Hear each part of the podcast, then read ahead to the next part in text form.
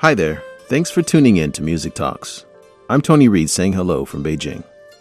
In the previous episode, we introduced several remarkable percussion compositions by Zhu Jianping, a principal percussionist from the China National Traditional Orchestra, as well as a talented composer. Mr. Zhu dabbles in a range of world music genres like jazz, reggae, dance, and blends these popular elements into Chinese classical instrumental works He believed it's pivotal in the breakthrough of Chinese music to a broader audience. 我做音乐呢，我一直有一个什么想法呢？就是顺应世界音乐流行的风潮。I always incorporate the trendiest musical elements into my compositions. In order to spread our traditional Chinese sound, you need to have something catchy to attract audiences nowadays. Otherwise, they probably wouldn't even pay it any attention. Today, we continue to get up close and personal with Mr. Zhu Jianping's compositions. On that note, here is Sacred Drums. Mr. Zhu says he made it to honor his hometown, Beijing.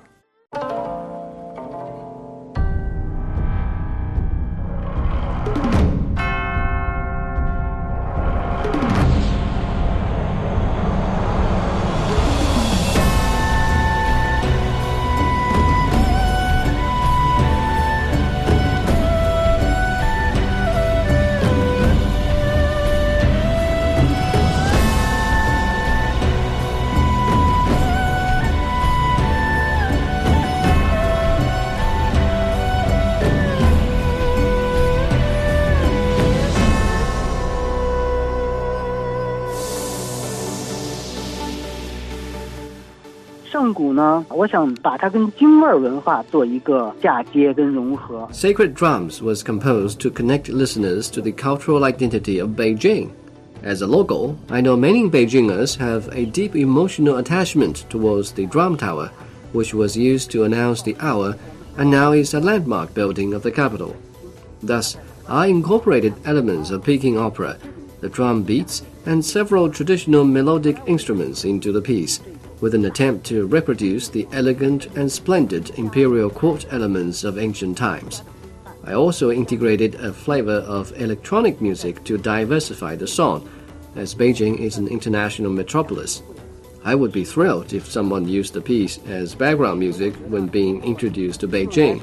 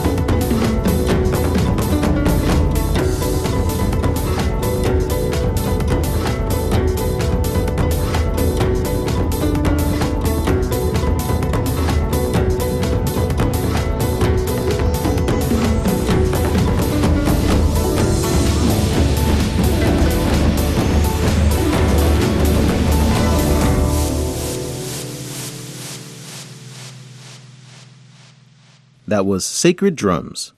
So I've been to the Drum Tower and heard the drummers perform uh, a short presentation, and I feel this piece sounds similar, except with much more of an arsenal of sounds to complement it.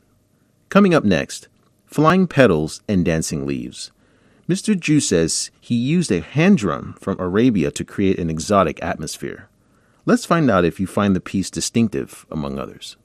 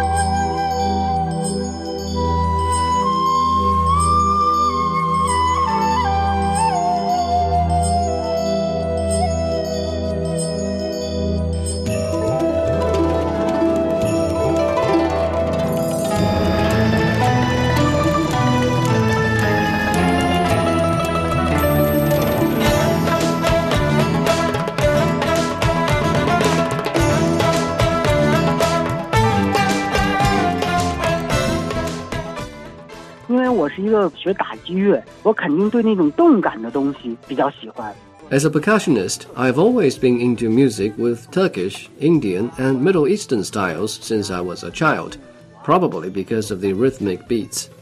Flying Petals and Dancing Leaves was written for a female percussion ensemble, so I wanted to compose a work that was able to present their delicate and enchanting femininity. A female character from a Chinese dance drama was my inspiration. I was impressed with the holy figure, which was a fairy playing the pipa on her back. It is also a cultural symbol of the Silk Road. To create an ambience that a graceful fairy is dancing on the Silk Road, the song is an integration of Uyghur, Arabic, and Indian musical styles.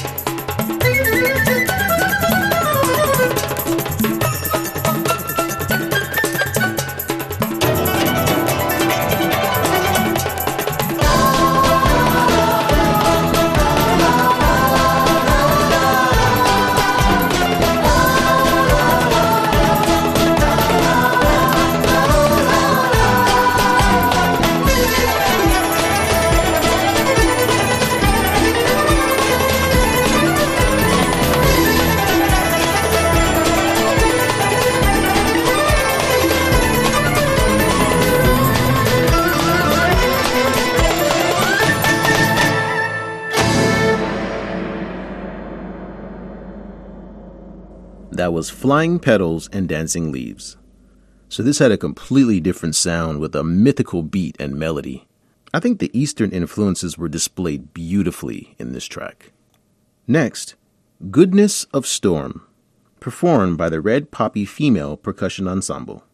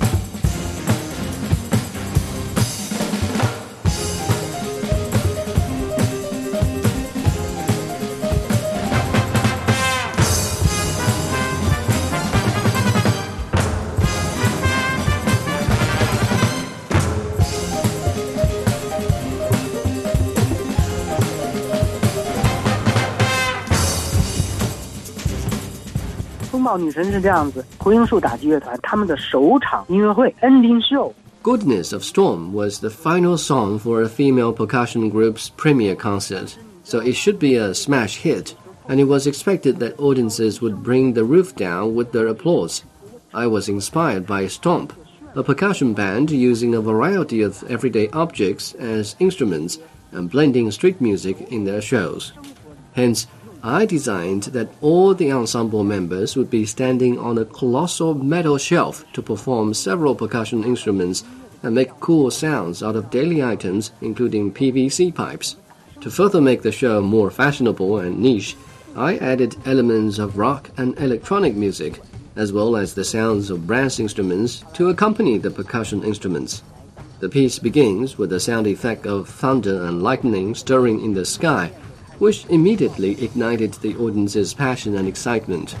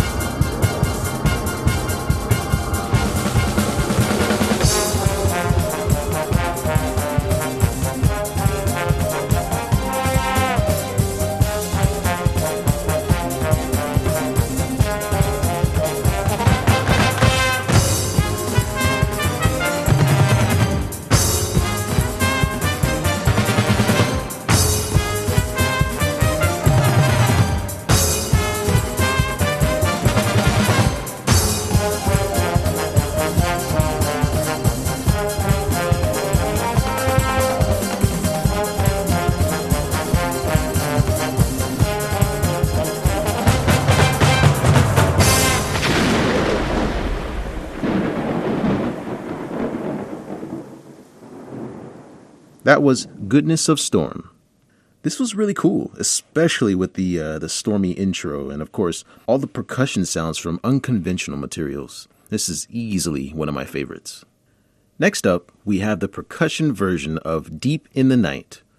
According to Mr. Zhu, the same piece of music can be performed to depict two different stories of Peking opera. Let's enjoy.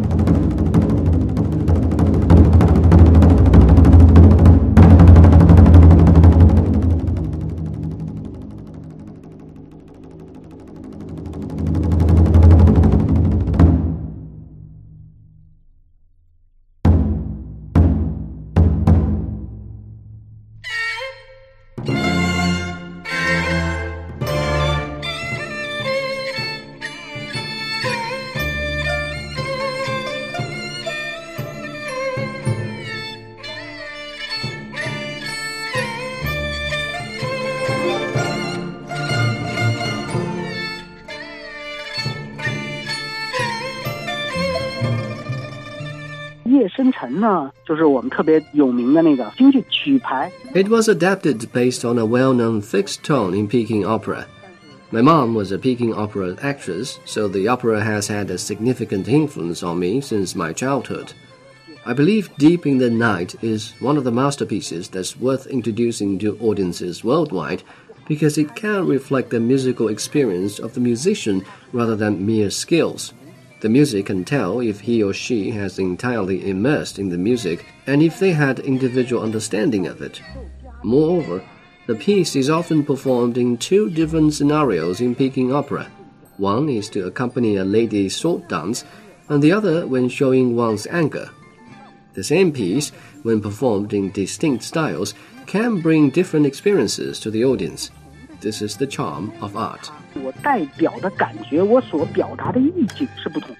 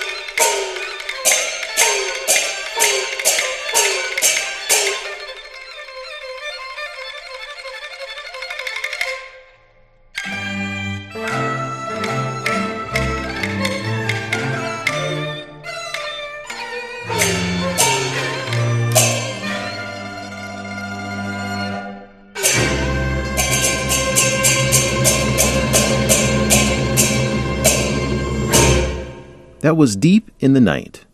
I think this version of the piece may be depicting feminine gestures and dancing. I'm very interested in hearing the angry version of this song.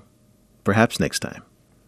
Coming up, Holy Melody and Heavenly Dance. In this piece, you'll hear a communion of the pipa and percussion instruments.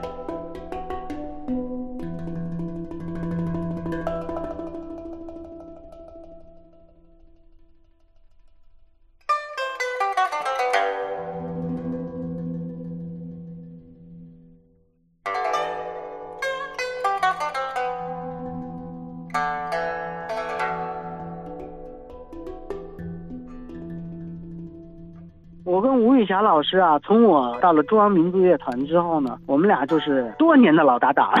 I have been working with Wu Yuxia, a renowned pipa instrumentalist, for several years.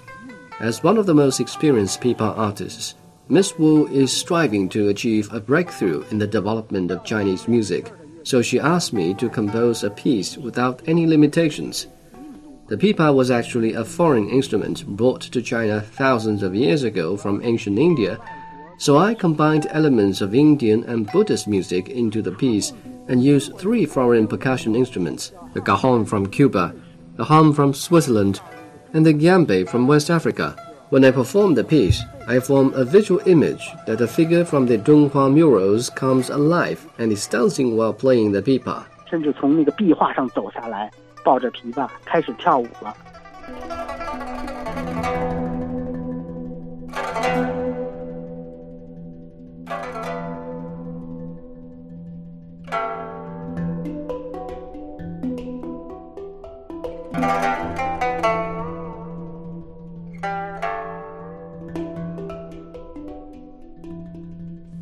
I love how the percussionist's music incorporates a global infusion, which I feel makes it impossible for it not to connect with listeners from all walks of life. Very inclusive style. With that, we come to the end of this edition of Music Talks. I would like to give a special thanks to Mr. Zhu Jianping. If you're interested in our show, you can find us by searching Music Talks on Apple Podcasts, Spotify, and Stitcher. We'll see you next time.